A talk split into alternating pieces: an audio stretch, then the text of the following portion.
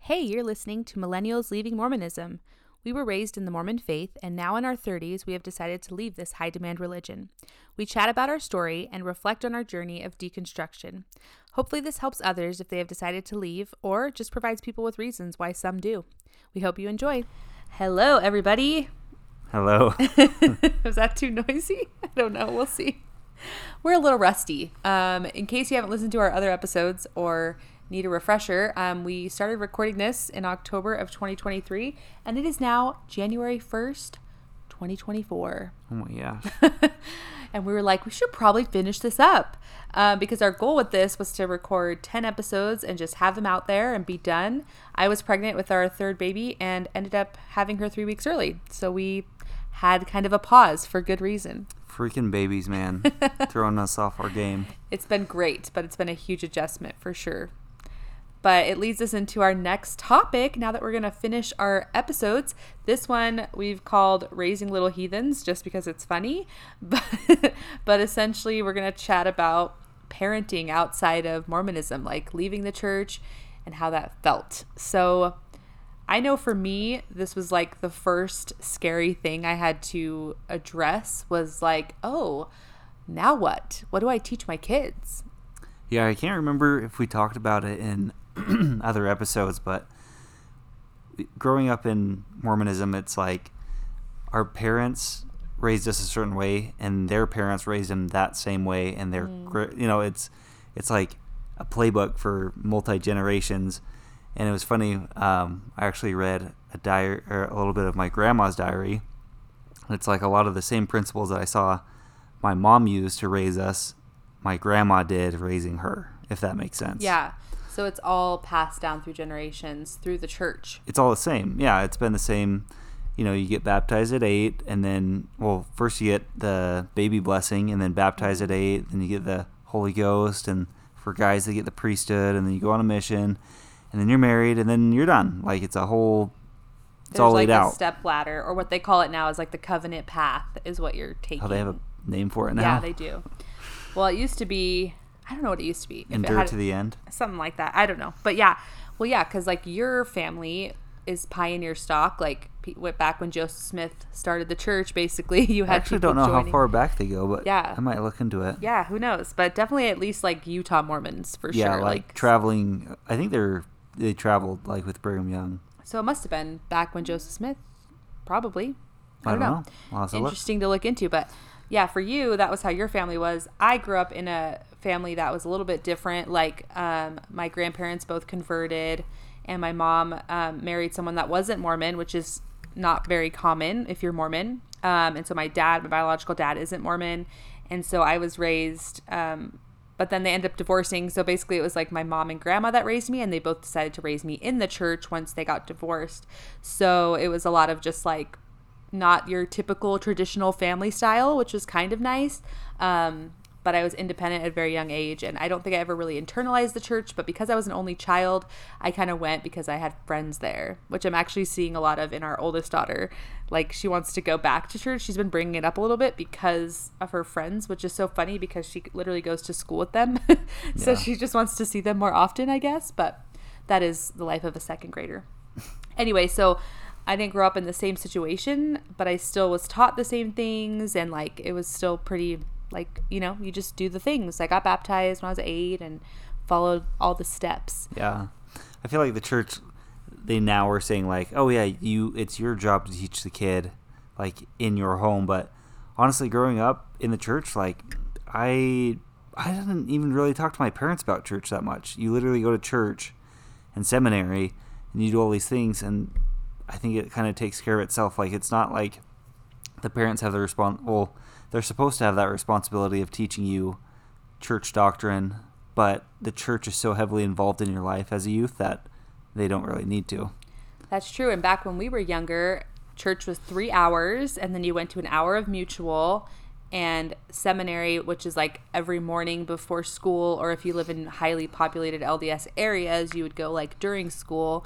And that's another hour of scripture study. And so they really did cover it a lot. But now it's a lot of like teach in the home. I think since COVID, because when mm-hmm. COVID happened, it was like, well, now you have no choice, you know, but we were encouraged. Our parents were encouraged as well to do family home evening every week. Yeah, that but was that was always chaos. Like it was a lot of pressure. Like as an a parent now, there's so much pressure on the parents. Like, yes, you have the church doing a lot, but then you also have like, okay, parents, like make sure your kids are always on the straight and narrow path and make sure they don't make any mistakes. And if they make mistakes, it's all your fault. Like there's a lot of pressure. Yeah, I'm actually really excited to be stepping away because I think that's like the saddest thing looking back on my childhood is that my parents are amazing, but we fought so much because no kid wants to sit down and do scripture study every morning or family home evening. And like we could have been doing so many more fun bonding activities, but instead it's like, well, I freaking hate this, and I guess I hate this family because I don't want to do scripture study right now, you know? Yeah, and I feel like also like normal teenagehood and early young adulthood and stuff, like you make mistakes and you make stupid choices, and like I feel like every kid does that. And so I feel like as the parents, they're like looking at themselves like, we didn't do enough family home evening, we didn't do enough scripture study. So then while all that chaos is happening and you have like a rough teenager at home, you're also trying to like, okay, well, we're gonna do this because you guys are being bad and we have to do more of it because you're being worse. Like, and it's just like, no, that's not that's not gonna make it better, it makes it worse, right? And yeah. Like my family never really pushed it. Um, which I think was good because I actually went to church more for like my friends and like to get me there. And so I was able to just kind of do it that way rather than feel like I was pressured into do it, mm-hmm. which is, I don't know. But yeah, it's so interesting. And yeah, as an adult and as a parent, you're just like, oh, this is a lot of stress. And I remember even with our kids being little, when I would try to like do scripture study with them or I try to like, that. And I was like, oh, awful. You guys won't listen. Like I would just get mad. And they're like toddlers. And it's like, obviously they don't want to listen to, to scriptures. So but they teach you like, just read the scriptures with a two-year-old. They don't understand it, but they feel a spirit. And they're like, no, they friggin' don't. This no, they want to friggin- go watch friggin' Bluey and eat snacks. They don't care what you're saying. But, but yes and no, I do think they do internalize some things when they're little. But um, yeah, but they're not feeling the spirit. I can tell you that much. Yeah, so the thing with the church is they give you a handbook, basically, not a literal handbook. Well, in some cases they do, but it's basically li- laid out for you. Like they literally give you a handbook. They now. do have church handbooks. Um, we just got one. Oh yeah, well that's that's for scripture study, yeah. yeah. But um, anyway, so it's like they basically lay it out for you. Like this is what you do with your kids. I actually came across this. Um, our oldest was younger, and I was like, oh, I don't know what to do with this three-year-old. And they actually have like a parenting handbook, like in the church tools that you can like read ages this to this and ages this to this. And like, it literally lays it out for you. It does. Yeah. So it's kind of nice. I've actually talked to my, uh, one of my friends about this too. Recently I went out with her and she was like, she knows I left the church and stuff. And a lot of my friends are very nuanced. So it's kind of nice to talk to them about things. And she's like, yeah, I think, I think I just go because it's like so nice for my kids. It's so structured and it's so, like, I don't know what I would even do if I left the church with my kids.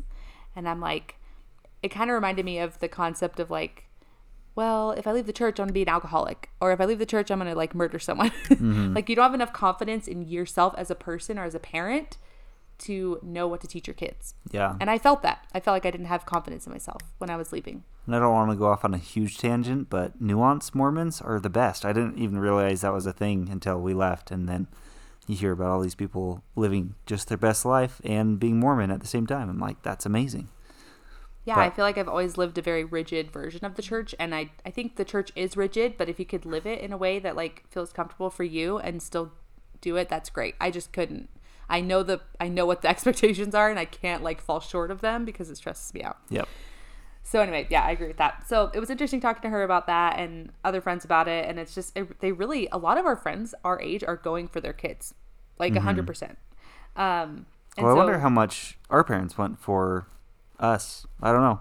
Well, yeah. I mean, it's hard to know how, like, if the, it's just they're too scared to think outside of it because they've been in it and it's so culturally ingrained. Well, it's funny because we actually didn't go to church a ton until we had kids. Remember? We, yeah, when we, we were first married, we never wanted to go. we we either didn't want to go or just didn't go quite a bit. And then once you have a kid, it's like, well, I can't not take my kid to church. And another thought I just had about that is, isn't it interesting? They really do encourage that families have kids like ASAP. They're like, couples get married like right out of your mission mm. when you're like early twenties, have your kids right away. Don't think about it. It's like, yeah, it's almost like oh, maybe that's part of it. Is like, if you have your kids, you'll be in the church. I'll bet you if we didn't have kids after, like, we had kids after three years, but I'll bet if we waited another two or three years, I'll bet we would have left the church sooner. Yeah, I think so. Yeah, totally. Um, yeah, and then with that, so with leaving the church, it was a little bit scary. Like, we were like, what do we teach? So I jumped right into Christianity because I was like, you can't just not read a scripture. So I started jumping into, like, reading the Bible with them. And then I got, like, a kid's Bible, and we started reading Bible stories. And then, like, that whole thing happened. And I was like, what am I doing? Do I even believe in Jesus now? Like, I still don't even know. And so it felt like I just had to keep going with something because I couldn't just, like, cut it all out. But what I found interesting is that, like, now that we are kind of, like, starting over a little bit, I feel like we do enjoy more family time and things together without that pressure of, like, are we doing this right? Are we reading scriptures? Are we praying? Even if it's not Mormon scriptures, it's more flexible. Like, we still pray, but it's not like every night, or it's not like super rigid, or, you know? Yeah. And it's not like we have to get mad at our kids if they pray about their Tamagotchis. It's like, yeah, it's funny. Who yeah. cares? Yeah. Say what you want to say. Um, and so with the church and leaving, we... I remember uh, when we first told his mom, I was like, we have to tell her because we're going to have a baby and she's going to ask us if we're blessing the baby. And what's the first thing that she said? So yeah. No baby blessing, no baptizing next year because nope. Our oldest is going to be eight. Yeah, that was, it's such a crazy, I mean, again, two years ago, if you ever said that I, I would leave the church, I would never, ever believe you because the church was one hundred percent true. And then now it's like, not even caring if my kid gets baptized. It's like, I, I don't know. We've just come so far in such a short period of time. I know. And with that, she actually has been asking about it. And I think it's because she knows she's already, like, it's just crazy that she's only been go- gone for like six years of her life. And it's already like, when I'm eight, this is what I do. Like, and we haven't talked about it at all, but she still brings it up. Mm-hmm. And it's like so interesting because it's just, that's how ingrained it is from a young age. And it's something that we're going to have to approach this year as she turns eight and ask her why she wants to get baptized. And I don't think we're like one hundred percent against it, but I want her to understand like what it actually means, because when you're in the church, I don't think eight-year-olds actually know what they're doing.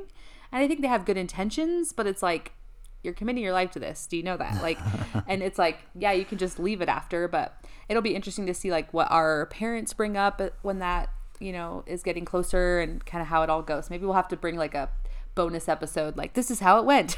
Yeah, I don't even Here know. Here are some tips. I don't even know if they let you baptize the kid if if the kid doesn't go to church, because we don't go to church. Right. So it's like, do they even allow them to get baptized? I mean, it's interesting because it's like they have to ask the questions, like, do you believe in Joseph Smith, and do you believe in this? And of course, a kid's gonna say yes, but then the I think like the bishop would be like, uh, but how? Like, but, have they been teaching it? Well, no. It's like, all right, we'll just take the we'll take the number. Let's go. I don't know. It'll be interesting. It'll be interesting. I don't know. Um, I repeated that twice because I was. I did get a nap in today, so that's why I have more energy. Um, Lucky. So with that, um, there's also the there's always the fear of like extended family, like cousins and stuff. Like, where is there going to be judgment? Same with like community and and kids in their Uh, friendship circles and how that's going to be. So as they grow up, like, so far it's hasn't affected them, but I'm just interested as they grow up to see how it affects them. And I mean, if they're teenagers and they're like, I want to go because I have friends that go, I'm not going to be opposed to it. They're teenagers, they can make a little bit more of their own decisions. Yeah, I mean, there's definitely worse places they could be than totally. Inside the Mormon church. It's like, especially like if they, you know, weren't in the church and then like they get a little bit older and then they decide to go to church from like twelve to twenty, that'd be perfect. Yeah, I think that's a great that'd keep it, them like from doing insane stuff as teenagers. Yeah, because there is I, I think we talked about, there are a lot of principles in the church that you should just be teaching your kids in general. I feel like they're just good principles. There's some that you can pick and choose. There's some that I will definitely teach differently, like things about sex and things that are so taboo in the church. I want to like talk more openly about it and just mm-hmm. have more open conversations, especially because we have daughters. Yeah. But, um, but I think that it's a good place to be. And I think that they'll be able to like decide for themselves at that point what they feel about it. And most of the kids in the church are, can be really good in general, you know, good influences, and not that kids outside aren't, but again, it's not like the worst place to be, like you said. But it is nice because we can teach them things like more openly than I feel like if we were also in the church. And they've even asked about going now. And it's like, if we enjoyed going, we would go. But it's just the fact that we don't want to be there. We have nothing against going except that we just don't want to. Pretty much. Because we already know what we feel about it. We already know our opinions on it. So it's like, it's like if you sit in a room and you have opposite opinions of everyone else in the room, you can still sit in the room. Yeah. But if it's boring and you'd rather do something else, that's a good reason. Yeah, we don't even know what time our church is at now. I know. Don't they change it? Do they still change it every year? I, I think wonder. so. Hmm. But...